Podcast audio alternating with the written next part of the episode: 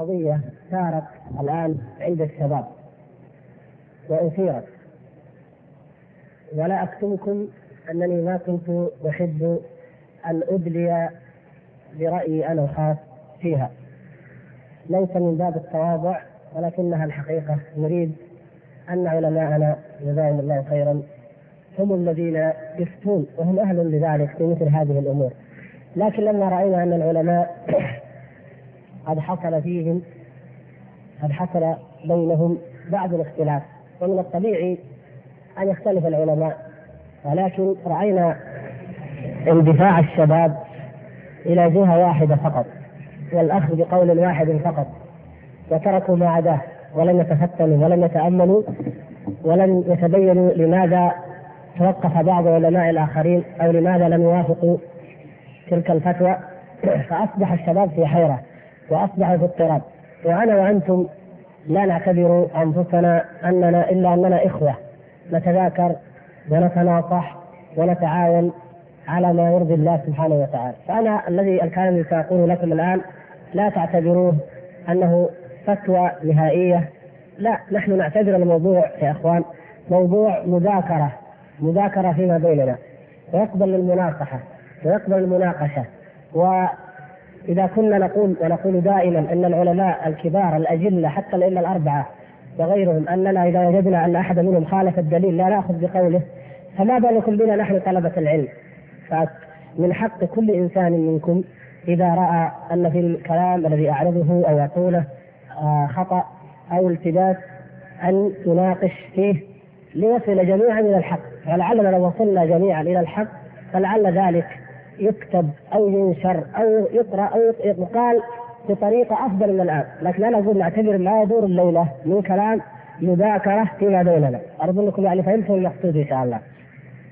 فأنا الحقيقة نسمع كلنا جميعا عن الجهاد في أفغانستان، وليس هناك مسلم لا يسمع أخبار هذا الجهاد، وليس هناك مسلم إلا يتمنى أن ينصر الله سبحانه وتعالى المجاهدين في أفغانستان وفي كل مكان. هذا أمر لا يشك فيه أي مسلم، ونحن نعلم قول النبي صلى الله عليه وسلم أنه من مات ولم يغزو ولم يحدث نفسه بالغزو مات على شعبة من النفاق. الأمر خطير، النفاق نعوذ بالله، من يريدنا أن نموت عليه؟ ونعرف أن الجهاد هو ذروة سلام الإسلام، ونعلم أن هذا الدين لم تقم له قائمة ولم تقوم إلا بالجهاد في سبيل الله عز وجل. بل نحن كما تعلمون نحن ننكر على الذين يفسرون الجهاد أو على الذين يفسرون في سبيل الله لأنه مجرد الدعوة التي تستبعد السيف استبعادا نهائيا، تستبعد القتال استبعادا نهائيا، وتقول في سبيل الله هو مجرد خروج أو دعوة. هذا كل شيء معروف لديكم جميعا. لماذا؟ لأن منهج السنة والجماعة واضح في المسألة، وعندنا باب من أبواب العقيدة في الجهاد يأتي إن شاء الله في شرح هذا الكتاب.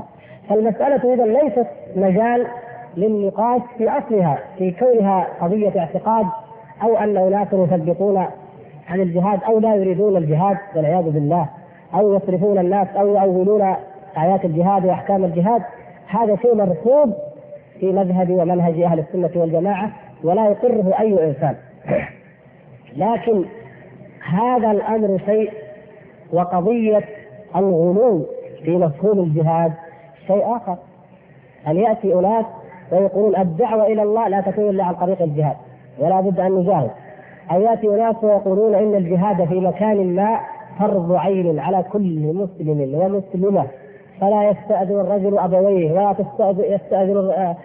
تستأذن الزوجة زوجها ولا يستأذن كذا وكذا، مهما كان اترك أي عمل هو عليه ويذهب ليجاهد في هذا المكان أيا كان ذلك المكان. هذا لا يقر، هذا مسألة أخرى غير مسألة الإقرار بحكم الجهاد وفرضية الجهاد وأنه لا بد منه لهذا الدين ولا بد منه لقيام الدعوة. لكن أصبحنا الآن نناقش ونعايش قضية ليست هذه هي القضية، إنما قضية أنه يجب علي وعليك وعلى كل إنسان في المجتمع أن يترك أهله وعمله ووالديه وكل شيء ويذهب إلى مكان ما.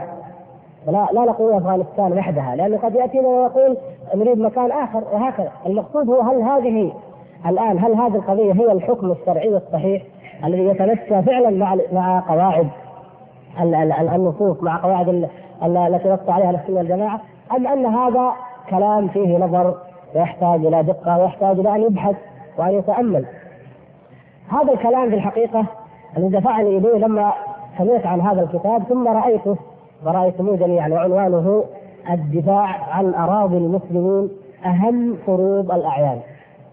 حقيقة أن هذا العنوان أثار عجبي وتعجبت، نحن وإياكم، نحن وأنتم هنا في هذا المنبر وفي هذا الحلقات الطيبة التي نرجو الله تعالى يكتب لنا ولكم أجرها إنه على كل شيء قدير. يعني نحن على الأقل هنا منذ زمن طويل ونحن نردد في كل مناسبة ونقرأ الأدلة على أن أهم وأوجب فرض فرضه الله سبحانه وتعالى على عباده هو توحيد الله، هو إخلاص العبادة لله سبحانه وتعالى. يعني هذا شيء سبحان الله، فكوننا نأتي ونقول إن الدفاع عن الأراضي هو أهم فروض الأعيان، هذا شيء عجيب. هذا يستوقف الإنسان المنصف المخلص ليرى، ولأعود إلى أصل قوية ليقول لكم فرق بين من يقول إن الجهاد واجب، أفتى بذلك الشيخ عبد العزيز بن باز جزاه الله خير، الجهاد واجب على المسلمين يعني عموما بما يستطيعون ويدفعون وكذا وكذا، وبين من يقول الجهاد أو الدفاع، حتى الدفاع عن أراضي المسلمين أهم فروض الأعيان. سبحان الله، بأي كتاب وبأي سنة؟ لابد أن نعرف الغلو الواقع في هذا العنوان والغلو الواقع في هذا الكتاب، مع أن العنوان لا ينكر أصل القضية، وأنا أكرر وأكرر على هذا الموضوع. هل الدفاع عن الأراضي هو أهم فروض الأعيان؟ يعني أنه الفرض الذي يجب على كل مسلم وهو أهم ما يجب عليه وتقدمه على جميع الفروض هو الدفاع عن الأرض؟ لا والله، لا في كتاب ولا سنة. نحن نعلم من دين الله سبحانه وتعالى أن أهم فروض الأعيان هو عبادة الله وحده والإخلاص لله وحده سبحانه وتعالى، ومن أجل ذلك نجاهد، من أجل ذلك نجاهد لتكون كلمة الله هي العليا. ما هي قضية أرض، ما هي قضية تراب، ما هي قضية أوطان، ما هي دفاع عن أراضي دفاع عن أوطان، من أجل التوحيد. وأنا أجيب لكم الأدلة من نفس هذا الكتاب، مثلا الحديث الذي ذكره ترى. أنا يعني يجب أن أعترف أنني ما راجعت هذا الكتاب بدقة، لو أنا تأملت بدقة لا كان الوقت أطول، لكن الحقيقة يعني استعراض سريع. الحديث الذي ذكره الشيخ يقول النبي صلى الله عليه وسلم: بعثت بين يدي الساعة بالسيف حتى يعبد الله تعالى وحده لا شريك له. هذا الكلام جاء به الشيخ في أول الكتاب، بعثت بالسيف بين يدي الساعة، أو بعثت بين يدي الساعة بالسيف. لماذا السيف؟ لماذا بعث صلى الله عليه وسلم بالسيف؟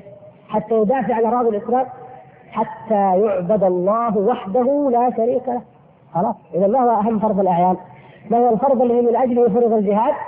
أن يعبد الله وحده لا شريك له.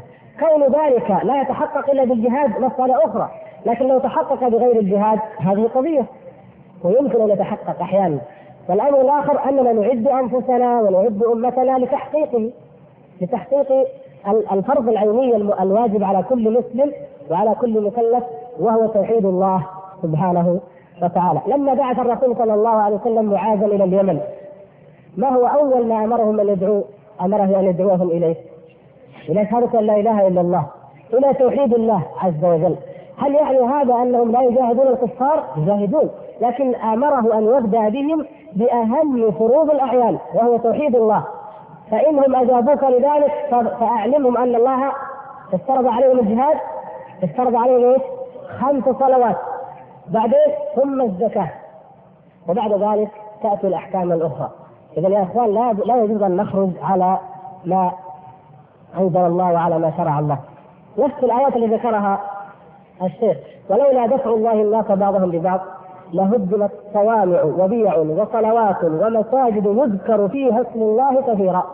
إذن لماذا يجاهد المجاهدون؟ لماذا أذن الله للمؤمنين بالجهاد؟ حتى لا تهدم المساجد التي يذكر فيها اسم الله كثيرا. إذن أهم شيء يجب أن نحافظ عليه هو ماذا؟ هو الدين، هو المساجد، هو أن تبقى المساجد يذكر فيها اسم الله عز وجل، وأن تبقى أماكن عبادة لله وحده. هذا الذي من أجله ندعو ومن أجله نجاهد. فهذا الهدف أينما تحقق فنحن إذن نعمل بفرض العين الأساسي الذي يجب على كل طالب علم وعلى كل مسلم أن يعمل من أجله وأن يفعله. فإذا اعتدي على بقعة من بقاع المسلمين فليس من أجل الدفاع عن الأرض، من أجل المساجد، من أجل أنه لن يعبد الله وحده، حينئذ نرى ما حكم ذلك تلك البقعة، هل نذهب جميعا؟ هل يذهب بعضنا؟ هل نساعد؟ أحكام أخرى، لكن الأصل أن فرض العين هو هذا الأول. فالشيخ غفر الله لنا وله مثلا يقول أفتى الشيخ، يعني الشيخ عبد العزيز بن باز حفظه الله، يقول أنه أفتى بأن هذه الرسالة طيبة وافق عليها، ولكن اقترح علي أن أختصرها حتى يكتب لها مقدمة، وبعدين يقول كان الوقت للزحم أيام الحج ولم يتسع المجال لعرضها عليه مرة أخرى. إذا الحقيقة ما نقدر نقول أن الشيخ بن باز أقر نصوص هذه الرسالة، إذا ما كان عندي وقت أعرضها عليه. طيب، ثم أفتى الشيخ في مسجد بن لادن في جدة في الجامع الكبير بالرياض أن الجهاد بالنفس اليوم فرض عين. طيب، هذا الكلام مجمل، يعني فتوى الشيخ بأن الجهاد فرض عين. أنا أقول أن الجهاد فرض عين، نعم فرض عين، لكن لاحظوا القضية الأساسية، هل كلمة أن الجهاد فرض عين تعني أنه الآن أنا وأنت كل إنسان نذهب إلى مكان ما ونجاهد، أم أنه إذا أخذنا الموضوع كما بدأنا نأخذ ما هو أهم فروض الأعيان؟ ففروض الأعيان هل هي عين واحد أم فروض؟ فروض، هو الشيخ هنا قال أهم فروض الأعيان، فروض الأعيان عدة، نخليها 5 مثلا، يمكن واحد منكم يطلعها 7 واحد يطلعها 10، ما يهم، المهم أنها عدة فروض أعيان، متفقين على هذا؟ طيب ما هو أهمها؟ نبدأ نرتب واحد واحد. فإذا قلنا أن هذا الشيء فرض عين، هل يعني الشهادة بأنه أهمها؟ يمكن يكون فرض عين لكن يكون ترتيبه 10، 8، 4، 2، أليس كذلك؟ فكون الشيخ حفظه الله بن باز قال أن هذا فرض عين لا يعني أنه أهم فروض الأعيان، وبه نبدأ الآن وننطلق وننسى كل شيء. إذن هنا هذا فرق، هذا فرق عن هذا، هذا شيء ينبغي أن يعلم. بعدين يقول اتفق السلف والخلف وجميع الفقهاء والمحدثين في جميع العصور الإسلامية أنه إذا اعتدي على شبر من أراضي المسلمين أصبح الجهاد فرض عين على كل مسلم ومسلمة، بحيث يخرج الولد دون إذن والده والمرأة دون إذن زوجها. هذا كلام غير صحيح، هذا في المقدمة لسه في الأول، الكلام هذا غير صحيح، وإذا أردتم أن ننقضه ونبين أنه غير صحيح فمن نفس الكتاب هذا ننقضه، الآن ننقضه من نفس الكتاب وليس من أي كتاب آخر. هذا الكلام في صفحة 6، يشوف صفحة 11، صفحة 11 جاب كلام الشيخ عبد الله علوان، وكرر أيضا في صفحة 22 من نفس الكتاب. يقول قال ابن عابدين من فقهاء الحنفية: وفرض عين إن هجم العدو على ثغر من ثغور الإسلام فيصير فرض عين على من قرب منهم. على من؟ على من قرب منهم، ما قال على كل مسلم ومسلمة، كلام مختلف. فأما من وراءهم ببعد من العدو فهو فرض كفاية إذا لم يحتج إليهم، فإن احتج إليهم بأن عجز من كان بقرب العدو عن المقاومة مع العدو أو لم يعجزوا عنهم لكن تكاسلوا ولم يجاهدوا فإنه يفترض على من يليهم، وهكذا. المقصود أن هذا الإطلاق بأنه فرض عين على كل مسلم ومسلمة بإطلاق خطأ، لأن الفقهاء ما اتفقوا على هذا، قالوا على أهل البلد ثم على من يليهم ثم على من يليهم وهكذا. بعدين نجينا نطبق على الواقع نشاهد أشياء أخرى. الشيخ محمد بن صالح العثيمين حفظه الله يقول: بسم الله الرحمن الرحيم، لقد سمعت ما كتبه أخونا عبد الله عزام في حكم الدفاع عن أرض المسلمين التي احتلها أعداء الله تعالى وأعداؤهم من أجناس الكفار، والبالغ 12 صفحة، وهو كتاب جيد، وهي كتابة جيدة، أرى أن تعرض على رئاسة البحوث العلمية والإفتاء والدعوة والإرشاد في المملكة العربية السعودية لتقرير ما تراه في ذلك ونشره ليعم الانتفاع بمضمونه، ونسأل الله تعالى يجعلنا من المجاهدين في سبيله. هذا كلام فيه تزكية أن هذا الكلام حق وأنه مجمع عليه. يقول أنا أرى الرسالة هذه طيبة تعرض على الرئاسة فقر لا تقر، هذا كلام نحن نقوله أيضا، فليس بهذا تزكية، والشيخ يذكر هنا على أساس أنها تزكية وأن الكلام حق وأن الكلام مجمع عليه بين العلماء. طيب نرجع للأدلة أيضا التي ذكرها الشيخ غفر الله لنا وله. يقول مثلا من أهم الفرائض الغائبة والواجبات المنسية ضرورة الجهاد التي غابت عن واقع المسلمين فأصبحوا كغثاء السيل. كلام صح ولا لا؟ من أهم الفرائض التي تركها المسلمون الجهاد. هنا من أهم وهنا إيش؟ هذا هو المشكلة. أهم ومن أهم ما ينبغي أن نقع في التناقض والمسألة جماع. المسألة أنظر الإنسان إذا أفتى في أمر بدرهم أو دينار لا يجوز أن يتسرع فيه، فكيف إذا كانت الفتوى تتعلق بالدماء والأنفس؟ العنوان أهم وبالداخل من أهم، فخلاص ما دام من أهم نحن معك أنه من أهم. إذا ما الذي أهم منه نقدمه. لاحظتم يا إخوان؟ أعاده في صفحة 20، هذا كلام صفحة 19. صفحة 20 يقول أنواع الجهاد: جهاد الدفع أي دفع الكفار من بلادنا، وهذا يكون فرض عين بل أهم فروض الأعيان. كيف يقع هذا؟ طيب يقول يستشهد على كلامي هذا بأنه يكون فرض عين أو أنه أهم فروض الأعيان لكلام شيخ الإسلام. نقرأ كلام شيخ الإسلام.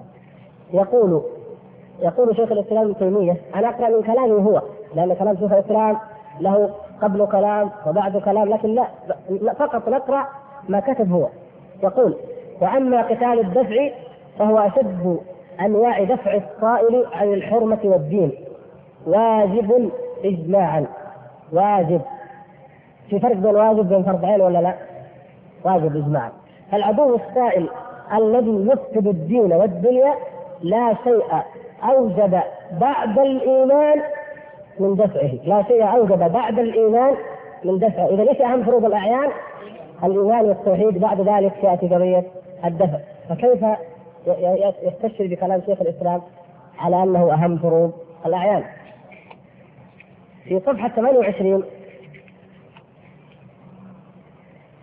يقول: إن دفع، هذا الشيخ نفسه يقول: إن دفع العدو الكافر هو أوجب الواجبات بعد الإيمان، وكما قال ابن تيمية فالعدو الصائل الذي يفسد الدين والدنيا لا شيء أوجب بعد الإيمان من دفعه. أي إذن هذا هو. كيف تقول أنه أهمها وتستدل بكلام شيخ الإسلام على أنه أهم فروض الأعيان؟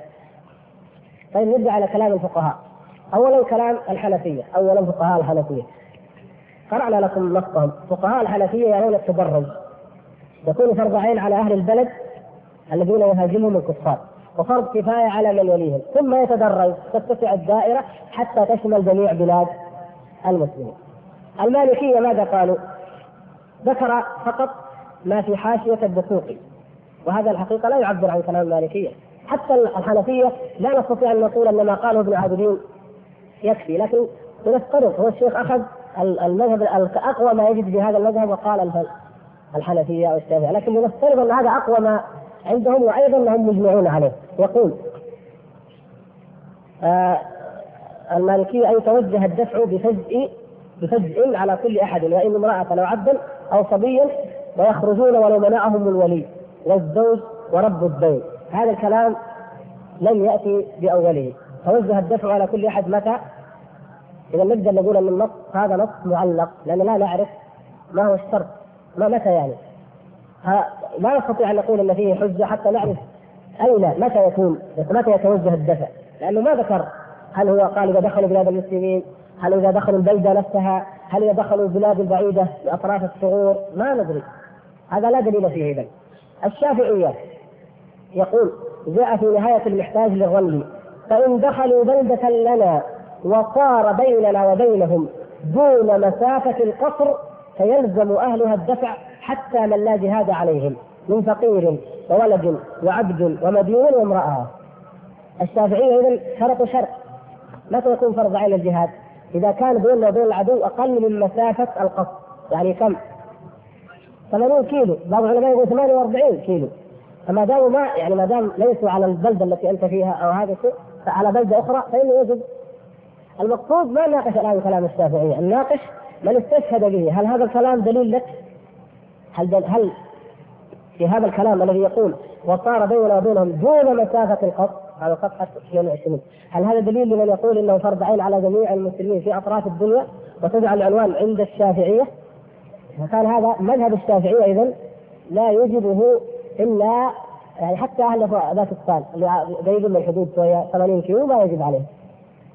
إذا لا دليل فيه. رابعا عند الحنابلة يقول ابن قدامة ويتعين الجهاد في ثلاثة مواضع إذا التقى الزحفان وتقابل الطرفان. طيب ما في نقاش.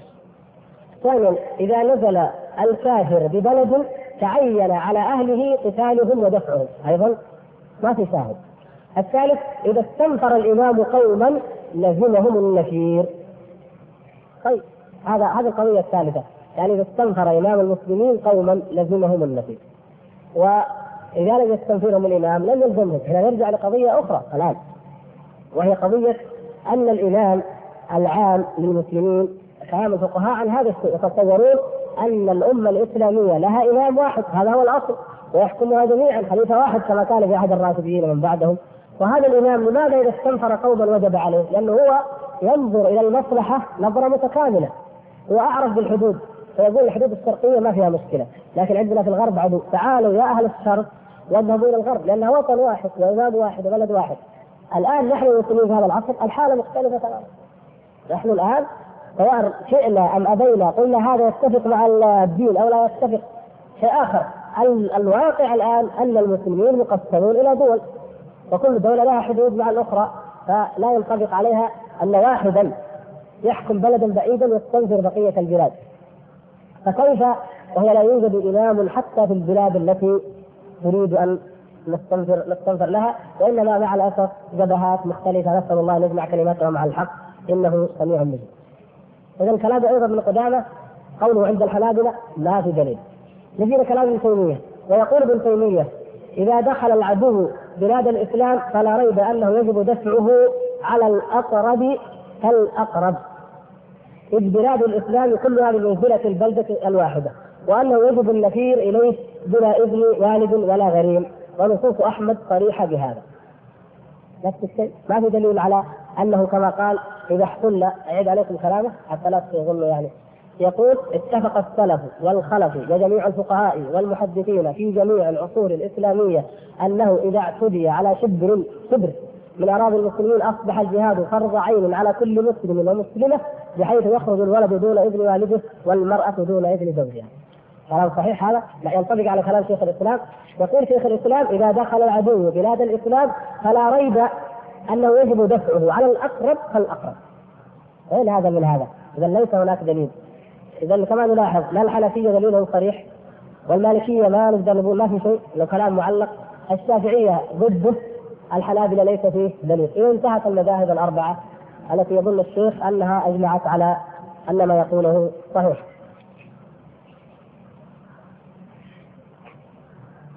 بعدين يجيب آيات على النفير العام يقول ويقول الله عز وجل وقاتلوهم حتى لا تكون فتنة ويكون الدين كله لله والفتنة هي الشرك كما قال ابن عباس والسدي، وعند هجوم الكفار واستيلائهم على الديار فالأمة مهددة في دينها ومعرضة للشك في عقيدتها يجب القتال لحماية الدين والنفس والعرض والمال. كلام طيب. إذا الجهاد من أجل أي شيء؟ وقاتلوهم حتى لا تكون فتنة ويكون الدين كله لله. الفتنة هي الشرك، يعني يجب أن نقاتل المشركين حتى لا يكون شرك، لأن لو لم نقاتلهم لا احتلوا بلادنا أو لا تمكنوا فنشأوا الشرك. إذا الذي نحن نحاربه هو الشرك، ما هو لأنه فلان جاء احتل بلادي. صحيح الدفاع عن البلاد مطلوب لكن ليس هو القضية التي من أجلها نزلت الآية، ليس هو الجهاد الذي نقول إنه فرض عين، هذا شيء آخر واجب آخر، لكن الجهاد أصله والذي يبرر السلام الإسلام والذي من أجله وبه جاهد النبي صلى الله عليه وسلم الأصل فيه أنه من أجل أن يكون الدين كله لله وأن لا يشرك بالله عز وجل. إذا نحن نحارب المشرك سواء كان أخي أو ابن عمي أو أبي أو في بلدي أو من بعيد جاءنا بالسيف ليحتل بلدي. فلو جاءنا مشرك ما جاءنا بالسيف، جاءنا بكتاب، جاءنا بزاوية، جاءنا بقبر، ما نحارب هذا المشرك؟ إذا الآية أصلنا مفهومها إذا الجهاد إنما يكون من أجل الشرك لإزالة الشرك، هذا هو الأساس الجهاد والأصل فيه، فهو لإزالة الشرك. فإذا وجد الشرك في أي صورة في أي بلد في أي لون يجب أن يجاهد بالقلم بالسيف إذا لم يمكن دفعه إلا بالسيف بأي شكل من أشكال الجهاد، هذا لا بد منه. يقول قال صلى الله عليه وسلم الدليل الآخر: لا هجرة، قال صلى الله عليه وسلم: لا هجرة بعد الفتح ولكن جهاد ونية، فإذا استنفرتم فانفروا. يقول مدار الواجب على حادث المسلمين أو استنفار الإمام كما قال ابن القيم. أولا الحديث لم يذكر حاجة المسلمين، وإنما قال إذا استنفرتم. من أين جبنا أنه على سؤال، على الحاجة وعلى الاستنفار؟ نحن لا ننكر أن الحاجة توجد، لاحظوا نحن لا ننكر، لكن نقول الحديث لم ينص إلا على شيء واحد وهو الاستنفار، ولم يذكر الحاجة. الحاجة تحتاج إلى دليل خارج الحديث، فهذا التخيير ليس موجودا في الحديث. الحديث يدل على الاستنفار وأنه هذه الحالة التي يكون فيها واجب. ثم الوجوب شيء وفرضية العين شيء آخر. ثم فرضية العين درجات، فبعض الفروض أهم من بعض.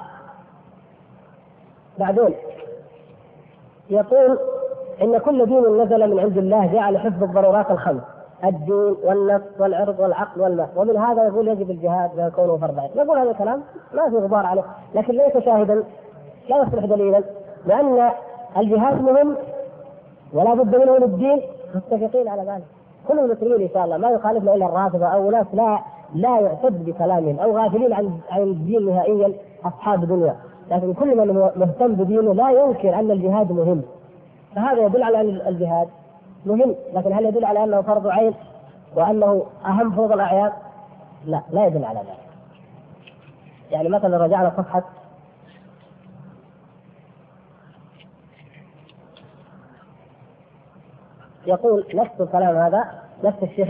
41: والحفاظ على الدين مقدم على الحفاظ على النفوس. لما جاء يفكر الدليل هذا، الحفاظ على الدين مقدم على الحفاظ على النفوس حق، والحفاظ على النفوس أولى من الحفاظ على المال، هذا صحيح. إذن إيش أهم شيء؟ الحفاظ عليه على الدين، أول شيء التوحيد، هذا هو. فهذا الكلام هو إن شاء الله خير، يعني يريد الحق إن شاء الله ومجتهد، لأن هذا يجب واضح يناقض نفسه، يناقض كلامه الأول. فما دام أهم شيء هو الدين وأهم شيء هو التوحيد وأكبر هدف نسعى إليه من الجهاد هو إزالة الشرك، إذا نجعل القضية في موضعها الصحيح ولا نغلو في شيء من ذلك. بعدين ذكر حكم الصائل وأنه يجب أن يدفع، وذكر أيضا قتال الفئة الباغية وأنه واجب. هذا كلام ما له علاقة فرضية العين، يعني قتال الصائل ما له علاقة فرضية العين على جميع المسلمين. من قيل عليه وجب عليه أن يدافع عن نفسه، معروف هذا الشيء، نعم، لكن علاقة بأنه فرض عين على جميع المسلمين، على كل مسلم ومسلمة، ما في دليل. قتال الفئة الباغية كونه واجب إذا لم تندفع بالإصلاح، نعم، بس إيش علاقة بأن الجهاد فرض عين على كل المسلمين وفي وقت معين وفي مكان معين أنت تفرضه؟ ما في علاقة. تفرق الكفار بالمسلمين أيضا ذكره دليل من الأدلة. إيش علاقة هذا الدليل؟ إذا الكفار تفرقوا بالمسلمين، يعني كفار يحاربوننا وجعلوا المسلمين كالترك أمامهم، هكذا مسلمين أسرى جعلوهم أمامنا، بحيث لو أطلقنا نحن مدافعنا أصابت المسلمين ثم بعد ذلك تصيب الكفار. ما حكم ذلك؟ يقول هذا دليل على أن الجهاد فرض عين. حقيقة ما في دليل يتعمل، لكن نفس القضية هذه يقول شيخ الإسلام ابن تيمية: لو تكرسوا الكفار، لو تكرسوا، فإن الأئمة متفقون على أن الكفار لو تكرسوا بأسر المسلمين وخيف على المسلمين إذا لم يقاتلوا، ولو لم نخف على المسلمين جاز رمي أولئك المسلمين، أيضا على أحد قولي العلماء. يعني حتى هذه على أحد القولين، ما هي مسألة إطلاقات وخلاص. فإذا حتى هذه المسألة مع أنه لا شاهد فيها هي أيضا فيها خلاف. وبعدين يقول يعني هذا الفتوى انتهت، لاحظوا الفتوى اللي هي عرضت على المشايخ انتهت، هذه أو قرئ بعضها على المشايخ انتهت إلى حد الآن، وكما لاحظتم الأدلة أنها غير قوية وغير كافية. يبدأ بعدين في قضية لماذا أفغانستان أو فلسطين أو غيرها، وهنا نحن نحتاج أن نتكلم قليلا. لماذا فلسطين؟ لماذا أفغانستان بالذات؟ فنقول نحن متفقون وقلنا إن الجهاد فرض على الأمة الإسلامية، وأن تواقع المسلمين جميعا على ترك الجهاد يأثم به المسلمون جميعا، يجب أن يكون فيه المجاهدون، ولا سيما من أجل الأساس الأول والأصل الأول الذي الآن يحارب المسلمون في كل مكان عليه، وهو توحيد الله وعبادة الله سبحانه وتعالى. هذه قضية حكمية لا نختلف فيها، لكن نرجع إلى القضايا الواقع ونرجع إلى معرفة الأحكام أيضا الشرعية المنصوص عليها لنرى انطباق هذه على تلك. فنقول المسلمون إذا أرادوا أن يجاهدوا في سبيل الله وكان لهم أعداء، وكان الأعداء نوعين: النوع الأول مرتدون كبني حنيفة الذين كانوا مع مسيلمة ومن معه، والنوع الآخر كفار صرحاء مثل الروم أو الفرس. فبأي العدوين يبدأ المسلمون؟ نعم، هذا الكلام الصحيح، وهذا لا أعلم أن فيه خلاف، ولا أظن أنه يوجد خلاف، ولا ينبغي أن يوجد فيه خلاف، أن أهم وأوجب القتال هو قتال المرتدين قبل قتال العدو الخارجي. في غير كذا كمان أقل شوية، لو وجد عندنا قوم أهل بدعة تجمعوا على بدعة من البدع وكانت لهم شوكة ومنعة وفارقوا بها جماعة المسلمين، فأيهما أولى، قتالهم أم قتال الروم والفرس؟ قتالهم. وفي الدليل الخوارج الصحابة رضي الله تعالى عنهم قاتلوهم وأجمعوا على قتالهم واستبشروا بقتالهم وفرحوا بقتالهم لأنهم تجمعوا على بدعة فارقوا بها جماعة المسلمين. أرأيتم لو أننا فتحنا أرض فارس كلها وتركنا الخوارج، الصحابة لكنهم فقهاء لم يفعلوا، وفتحوا أرض الفرس وتركوا الخوارج، فدخل الخوارج وأفسدوا دين الإسلام، الذي في الفرس والذي في جزيرة العرب، ماذا نستفيد؟ ما نستفيد. لو كانوا المسلمون عياذا بالله على دين الخوارج نسأل الله العفو والعافية ما استفدنا شيء، ضاع رأس المال، ضاعت بيضة الدين وحوزته. لكن كون الروم أو الفرس يقاتلون هذا مكسب، فلا نضيع بيضة الدين ونضيع رأس المال من أجل المكسب. فإذا أول ما يجب أن يبدأ به في القتال قتال أهل البدع المارقين الذين يجتمعون ولهم منع وشوكة يخرجون بها عن صفوف المسلمين، وطبعا أعظم من ذلك قتال المرتدين ردة صريحة كاملة كبني حنيفة وأمثالهم. وما يحتاج نذكر الواقع، كلكم تعرفونه، لو طبقنا هذا على واقع الأمة الإسلامية نجد أن الباطنيين وأن الملاحدة جميعا في أي بلد يوجدوا أنهم أولى بالقتال من العدو الخارجي الذي هو شرقي أو غربي، فهم أولى الناس به. هذا شيء. الشيء الثاني أننا إذا وصلنا إلى القول بأن أهم الفروض، أو يعني الآن في هذه المرحلة قلنا تحقق التوحيد وسعينا بإذن الله إليه، ولكن نريد الآن أننا ننتقل إلى واجب أو فرض آخر علينا، وهو أننا نطهر بلاد المسلمين من الأعداء الذين احتلوها. ما هي أول بقعة يجب أن تطهر؟ العالم الإسلامي أمامنا موجود الآن، ما هي أول بقعة ثم الثانية ثم التي تليها؟ القدس، قبلها في أهم منها جزيرة العرب.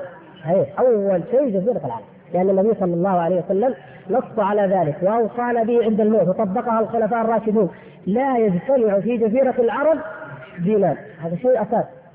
المسلمون دائما أول ما يجب عليهم جزيرة العرب، ثم القدس طبعا لأنها أفضل، والشام عموما لأنها أرض الإسلام أرض فتحها الصحابة، ثم ما بعدها. إذا لاحظوا حتى هذا الترتيب، أهمية الفروض شيء، وأيضا أهمية البلاد تختلف، لها أحكام ولها ترتيب. فما ننتقل من أهم إلى مهم إلا إذا عرفنا أنه ما يجب علينا هذا الشيء، ما يجب عليه في هذا البلد، إذا ننتقل الآخر، إذا ننتقل لما بعده، وهكذا بجميع ألوان الجهاد، جهاد الدعوة أو جهاد العلم أو جهاد السيف. المقصود أننا لابد أن نسير على الترتيب الشرعي، البدء بالمرتدين هذا قضية. وأيضا من حيث الأراضي، أهم الأراضي ليست الأطراف البعيدة ولكنها جزيرة العرب ثم أرض فلسطين ثم ما بعدها. فإذا كان الحمد لله جزيرة العرب كلها على التوحيد والإيمان وما فيها أي مثلا حزب ولا جماعة ولا دولة قائمة على الشيوعية وعلى الشرك، نقول ننتقل إلى فلسطين وهكذا. مثلا المهم الشرك بالذات والشيوعية. إذا الكلام هنا عن فلسطين وأفغانستان، لماذا نبدأ بأفغانستان؟ كلام متناقض من حيث الأدلة الشرعية، وهذا يعني هو الذي ينبغي لنا أن نعرفه. لا يمكن أن تبنى الأحكام الشرعية وأن يستنفر الناس على مجرد رأي. نعم ما في مانع الواحد يبدي رأيه يا اخوان، ما في مانع الواحد يبدي رأيه، لكن رأيك يا اخي لا تلزم به الأمة ولا تغلو فيه حتى تتأكد من ان هناك ان من يخالفك لا حجة له او ضعيف الحجة، انما يجب علينا ان نكون في ديننا على نور من ربنا وعلى بصيرة وعلى برهان. والمسألة هي انها انفس تباع وليست قضية درهم او دينار، امر الحل ببساطة. بعدين ننتقل الى قضية اخرى، قضية غريبة الحقيقة. يقول هل نقاتل مع مسلمين ليسوا على مستوى معين من الايمان؟ يعني هل نقاتل معهم؟ هل يستدل على ان ذلك صحيح بانه يجوز ان نستعين بالكفار. ادخلنا في مشكلة خطيرة، الاستعانة بالكفار في الجهاد خطيرة جدا، لان هذه لو فتح الباب لها يضيع الجهاد كله. بعدين يجيب يقول اتفق الفقهاء، اتفق هذا عبارته، وقد اتفق الفقهاء الأربعة على جواز الاستعانة بالكفار بشروط. احفظوا الكلام هذا بعدين شوفوا ايش قال بعد. اتفقوا، يقول اولا ان يكون حكم الاسلام هو الظاهر، ان يكون المسلمون اقوى من مجموع المشركين. ثانيا ان يكون الكافر حسن الظن بالمسلمين وتؤمن خيانته لهم. ثالثا ان يكون المسلمون بحاجة الى الكفار. طيب هذه اتفقوا عليها. نشوف كلام التفصيل. يقول رأي الحنفية، قال محمد بن الحسن لا بأس أن يستعين المسلمون بأهل الشرك على أهل الشرك إذا كان حكم الإسلام هو الغالب. وقال القطاس وقال أصحابنا لا بأس بالاستعانة بالمشركين على قتال غيرهم من المشركين إذا كانوا متى ظهروا كان حكم الإسلام هو الظاهر. إذا رأي الحنفية أصحاب الرأي يوافق ما قال، خلاص إذا له دليل. ننتقل للمالكية. المالكية قال ابن القاسم ولا أرى أن يستعينوا بهم يقاتلون معهم إلا أن يكونوا نواتية أو خدم. نواتية يعني خدم، أنا خدم يعني يخدمون الدواب ويخدمون، فلا أرى بذلك بأسا. وقال مالك لا أرى أن يستعان بالمشركين على المشركين إلا أن يكونوا خدما. فيها دليل هذا؟ مالك يقول المسلمين راحوا يحاربوا، فعندنا دواب نبغى ناس يخدمونا مثلا في المخيمات، مثلا النظافة، مثلا في المعسكر ينظفون على المعسكر، يرموا الأوساخ اللي فيه، يجمعوا الحطب، نطبخ، يعني أي خدمة معينة. ممكن نجد بعض المشركين قبائل أو ناس المشركين ما لهم دين يشغلون بالأشياء هذه، ونحن الغالبين ونحن الظاهرين فيخدمونا بس بهذا الشرط، يعني لا لهم وجود ولا لهم جبهة ولا لهم قتال ولا لهم أي شيء. فإذا ما في دليل، بالعكس هذا دليل ضد ما يقول. يقول الشافعية، قال الشافعية قال الرملي وللإمام أو نائبه الاستعانة بكفار ولو أهل حرب كأن يعرف حسن رأيهم فينا، ويشترط لجواز الاستعانة احتياجنا له لنحو خدمة أو قتال لقلتنا. يعني برضو ركزوا أنه شرط الخدمة أو الحاجة للقتال. إذن الكلام هنا ليس باتفاق كما قال الشيخ. الحنبلية يقول وعن أحمد، قال ابن قدامة وعن أحمد ما يدل على جواز الاستعانة بالمشرك، بل روي عن أحمد أنه يفهم للكافر للغنائم إذا غزا مع الإمام، خلافا للجمهور الذين لا يفهمون له. إذن هناك رواية عن أحمد كلام الحنفية نعم دليل عليه له، المالكية والشافعية ليس دليل، رواية عن أحمد. طيب ما هو القول الصحيح في هذا؟ حديث صحيح في صحيح مسلم ذكره الشيخ هنا، يقول قال صلى الله عليه وسلم لمشرك يوم بدر ارجع فلن أستعين بمشرك. وفي حديث آخر يقول صلى الله عليه وسلم إنا لا نستعين بالمشركين على المشركين. إذن ما هو المذهب الصحيح والقول الصحيح في هذا؟ الحديث الصحيح لا نستعين بالمشركين على المشركين. والعلماء الذين قالوا نأخذهم خدم ما في خلاف إن شاء الله، يعني قصدوا رأوا أن هذا لا يخالف الحديث، لأن الحديث ينص على الاستعانة في القتال، لكن في الخدمة قالوا لعل هذا لا يدخل. إذن إن شاء الله كلام الأئمة الأربعة يعني بالذات الثلاثة والحنفية مخالفين للحديث، الثلاثة لم يخالفوا. إذن كيف نقول اتفق الأئمة الأربعة على ذلك؟ ثم نبني على هذا ما دام يجوز أن نستعين بالمشرك، يجوز أن نستعين بالمسلم الذي عنده شركيات والذي عنده بدع ليقاتل معنا الكفار. هذا الحقيقة استدلال مع الفارق وتعسف لا يصح أبدا. بعد ذلك يا إخوان نقول لكم وأقول لنفسي إن الجهاد في أفغانستان مسؤولية جميع المسلمين وفي كل مكان، وإنه يجب علينا أن نساعدهم بما نستطيع بالأساس الذي هم أحوج لا يصلون إليه وهو المال، بما نستطيع من أموالنا نساعدهم وإخواننا، وحتى هذا المال لا نصرف المال كله لهم، المجاعة تقتل إخواننا في أفريقيا، إخواننا في فلبين أيضا يموتون من ناحية المجاعة، يعني الحالة الاقتصادية، ومن ناحية أيضا في هذا الكفار، والله المستعان، في غوثلافيا وفي بلغاريا، في كل المسلمين في كل مكان مثل اليتامى على نادبة اللئام، في كل مكان الله المستعان، ونحن الحمد لله عندنا هذا البلد الحال ميسور وطيب، نحمد الله عز وجل، فأيضا يعني نضع نصيب أوفى، لا بأس أن نضع لإخواننا الأفغان نصيب أوفى من غيرهم، لكن لا أيضا لا ننسى غيرهم، وأيضا حتى عندنا هنا إذا كان لك جيران أقرباء فقراء معوزين هذا تركهم، لأنك تعطي مكان بعيد، أرسل هنا وهنا، حاول أن تعطي هنا وأن تعطي هناك، لا تنسى أيضا هنا بالكلية، فهذا نحن نقوله، ونحن نقول إن المسلمين المجاهدين في أفغانستان أحوج ما يكونون إلى شيئين، وهذه نصيحة نوجهها إلى إخواننا هنا وفي أفغانستان وفي كل مكان. أولا ننصح به إخواننا هؤلاء جميعا هو توحيد الله عز وجل وإخلاص العبادة لله عز وجل، ولا يستنكف أحد يا إخوان، لا يستنكف أحد إذا قلت له ننصحك في إخلاص الدين لله، يقول يا أخي أنت تتهمني في عقيدتي، سبحان الله العظيم، النبي صلى الله عليه وسلم ربى أصحابه على هذا، والله عز وجل ينزل القرآن عليهم، يا أيها الذين آمنوا آمنوا، يثبت لهم آمنوا بالآمنوا بالله ورسوله، والنبي صلى الله عليه وسلم مرة وراء مرة يقوي إيمانهم ويبين لهم الدلائل، ما هذا الاتهام أنهم آمنوا، سبحان الله، لكن أول شيء هذا أهم شرط من شروط النص، يعبدونني لا يشركون بي شيئا، هذا أول شيء. فإذا كان عندك 10,000 مجاهد عاديين أو ليسوا بتربية كافية كما يقول الشيخ عبد الله هنا، ما نقول والله لا، ننظر كيف نجعل 10,000 يعادلون مليون، في عندنا وسيلة نخلي 10,000 يعادلوا مليون ولا ما في؟ فيه، وهي إيش؟ هي الإيمان الصحيح والتوحيد الصحيح. سعد يكتب إلى عمر أريد 3,000 مقاتل الجبهة الشرقية الفرس تكاثروا علينا، أرسل له القعقاع بن عمرو واحد، هذا 3,000، أرسلت لك 3,000، هذا للناس صحيح. فنحن المجاهد المسلم في أفغانستان أو في أي مكان إذا عرف التوحيد وحقيقة الإخلاص لله عز وجل حولناه من فرد إلى 100 إلى 1000 ربما إلى 3000، إذا هذا من أسباب النصر بإذن الله سبحانه وتعالى. فإذا حققنا التوحيد انتصرنا على أنفسنا، أن الأرض ما هي مسألة أرض وتراب، المسألة مسألة توحيد الله، هل أنا وحدت الله في قلبي سواء كنت في أرضي أو في أي أرض، فإذا فعلنا ذلك انتصرنا على أنفسنا وانتصرنا على عدونا بإذن الله. هذا أول ما يجب أن يحتاج إليه، ومن استطاع منكم في إجازة ربيع في الإجازة الكبرى أو غيرها أن يأخذ معه ما يستطيع من كتب إسلامية في العقيدة طيبة، وأن يذهب إلى هناك أو إلى أي بلد يعلمهم التوحيد والإيمان، فهذا جزاه الله خيرا عليه.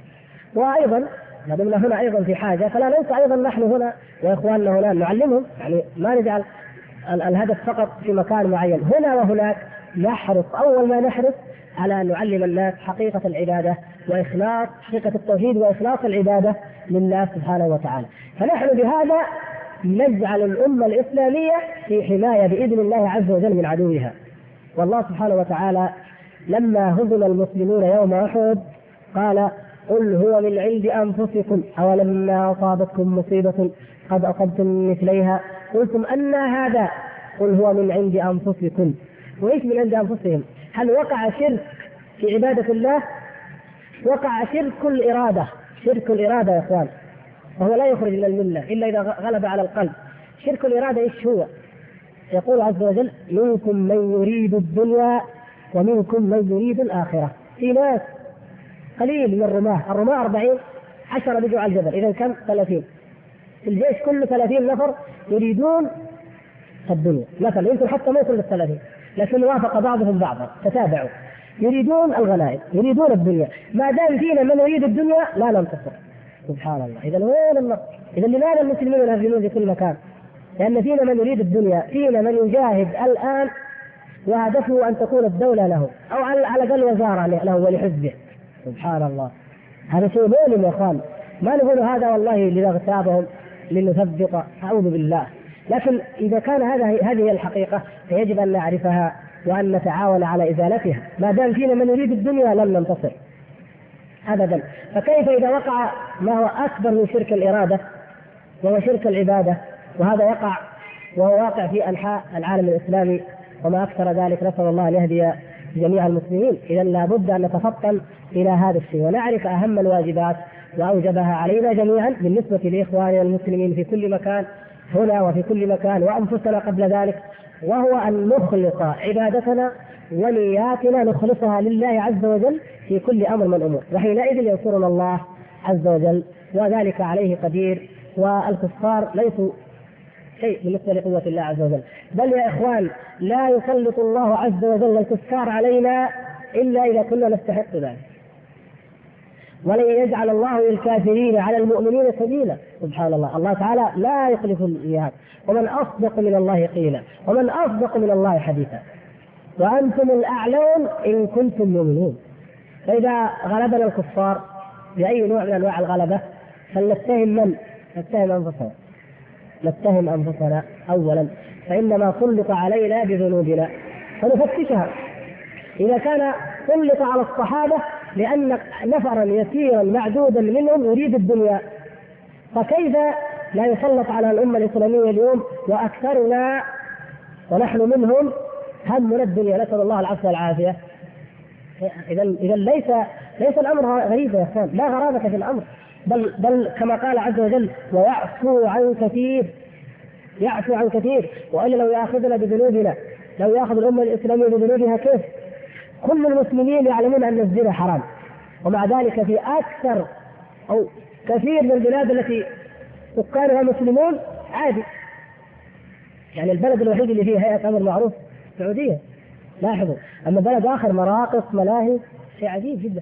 طيب والخمر في بعض البلدان تشرب علنا في الفنادق في الشارع، طيب وبعدين وخلوا أشياء أكبر من ذلك، وبعدين نقول لماذا لا ننتصر؟ سبحان الله يا أخي، أنا ما انتصرت على قارورة أمتنع بها، أمتنع على نفسي أنا، كيف ينصرني الله على العالمين؟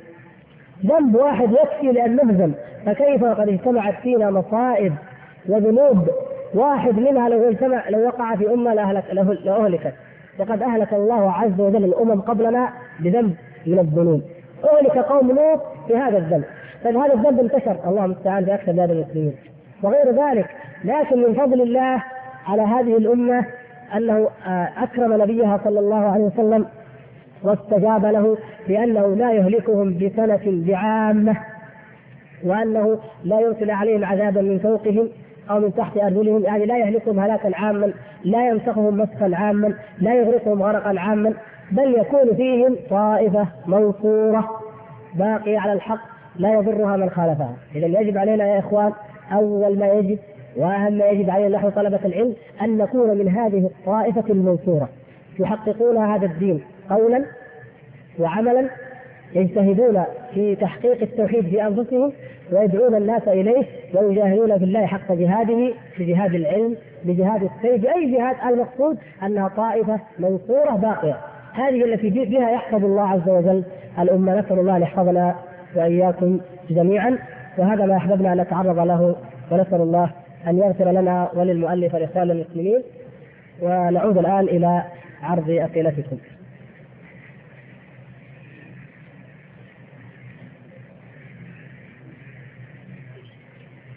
نعم.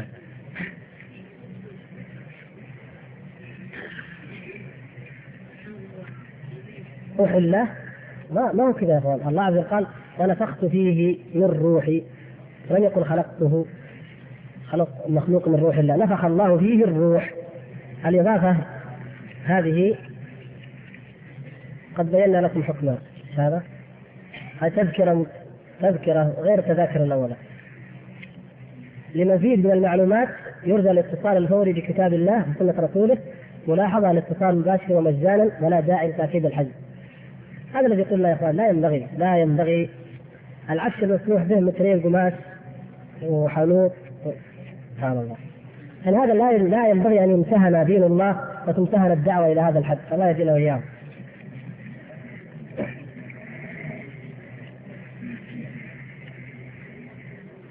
يقول الأخ يطالب الناس يوم القيامة بما أجابوا به المرسلين، فهل يطالب الله سبحانه وتعالى أصحاب الفترات بين الرسل والذين لم تبلغهم الدعوة بالإقرار والإشهاد عليهم فقط؟ لا، حكمهم آخر، لهم حكم آخر الذي لم يبلغه على الإطلاق. لكن قد يوجد، قد نظن أنا وأنت أن فلانا من أصحاب الفترة وليس كذلك، مثل قريش ومن معهم من العرب الذين انحرفوا عن دين التوحيد الذي كان عليه الخليل عليه السلام إلى الشرك. لا نستطيع أن ننزل لأنه مع الفترة وغير الفترة، يعني القضية نفسها فيها نظر، لأن دين إبراهيم عليه السلام كان متوارثا وكان فيه من الحنفاء الموحدون الذين لم يعبدوا غير الله عز وجل، فإذا حتى هؤلاء ما نقدر ننزل في الجملة. أما على الأعيان فلا، نعم يوجد على الأعيان من أعيان الناس من لم يبلغه دين، وهذا حكمه عند الله. وقد تعرضنا لهذا مرارا وقلت لكم إنه لا ينبغي لنا أن نشغل أنفسنا في أمثال قضايا لا يعود عليها يعني علم أو اعتقاد أو عمل لنا. هل خلقنا قبل الآن في عالم الذر؟ ما خلقنا خلقا كاملا، وإنما استخرجت أرواحنا وكلمها الله عز وجل ثم ردها كما فصلنا ذلك في أكثر من مرة مما مضى. هل جهاد النفس والجهاد الأكبر؟ ما مدى صحة الحديث القائل رجعنا من الجهاد الأصغر إلى الجهاد الأكبر؟ لا، الحديث غير صحيح، والجهاد الأكبر وكلمة في سبيل الله إذا أطلقت فالأصل فيها هي جهاد الكفار، والجهاد الأكبر هو قتال الكفار. ولكن أيضا لا ننسى أن الجهاد نفسه كما قلنا درجات، جهاد الدعوة وجهاد العلم وجهاد القتال. فحتى لو أنك كنت تجادل الكفار وتدعوهم وتناظرهم وتصبر على أذاهم هذا نفسه جهاد، ليس جهادك لهم فقط أن تقاتلهم، هذا أيضا جهاد وهو جهاد الدعوة الذي قال الله سبحانه وتعالى لنبيه صلى الله عليه وسلم وجاهدهم به جهادا كبيرا، أي بالقرآن جهاد كبير.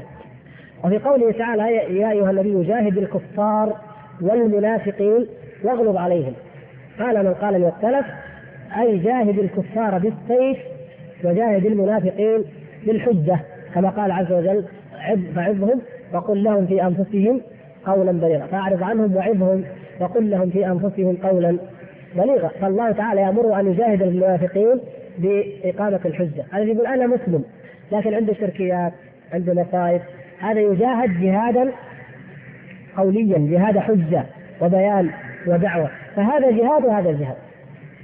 ولكن الجهاد بالسيف رغم عظم شأنه يا إخوان قد يكون من أهون أنواع الجهاد. كيف؟ الجهاد بالسيف إذا قامت المسلمين قائمة يجتمع لك في يوم واحد 10,000 وينفع فيها العامي، وينفع فيها اللي ما يعرف إلا يحمل السيف، ينفع فيه كل واحد يستطيع أنه يقف ينفع فيه. لكن جهاد الدعوة كم يستطيع له؟ كم ينفع فيه؟ قليل جدا. حتى طلبة العلم في كل بلد قليل، واللي ينفع منهم للدعوة قليل، هذا مشكلة. إذا الجهاد الأساسي يعني الذي نجتهد ونتعب في تحصيله هو هذا، ولولاه ما نفع الجهاد أن تجمع 100,000 القبائل في أي بلد من البلدان، قبائل وعوام وناس إذا استنفروا نفروا كلهم من أجل يجد قتال الكفار وقتال أي طائفة. لكن لو عندهم عادة اجتماعية من العادات السيئة ما هم مستعدين يتنازلوا عنها حتى لو قتلتهم بالسيف، هذا المصيبة. إذا نحن الأشياء الصعب هو أن تستقيم النفوس على دين الله عز وجل، أما الاستنفار لقتال الآخرين فإنه كثير من الناس يرونه سهلا، وهؤلاء غالبا يفرون عند أول لقاء. ليش؟ أن الأسئلة عندهم ما هي من أجل الدعوة، من أجل أنهم يستنفروا أو يطمعون في مغنم أو حمية أو غيره أو أي شيء. فالقضية يعني دقيقة تحتاج إلى تفصيل أكثر من هذا. يقول الأخ لا يدل قوله تعالى يا أهل الكتاب قد جاءكم رسولنا يبين لكم على فترة من الرسل على أن قريشا بذلك العصر كانوا على فترة. الفترة هي الانقطاع، على انقطاع من الرسل، والخطاب لأهل الكتاب، وأهل الكتاب ليسوا طبعا أهل فترة لأنه عندهم علم للكتاب وعلم بتحريف الكتاب وتعمدوا أن يحرفوا. هل يدل هذا على أن قريش أهل فترة؟ نقول الوقت وقت فترة، لكن بأعيانهم. النبي صلى الله عليه وسلم لما جاء رجل يسأله عن أبيه قال أبي وأبوك في النار، إذن هذا استأذنت ربي أن أستغفر لأمي فلم يأذن لي، واستأذنت أن أزور قبرها فأذن لي. إذا المسألة ليست كل واحد بعينه. هل يجوز لي الجهاد إذا رفض والداي؟ دون أن نتكلم عن أحكامه وعن أنواعه.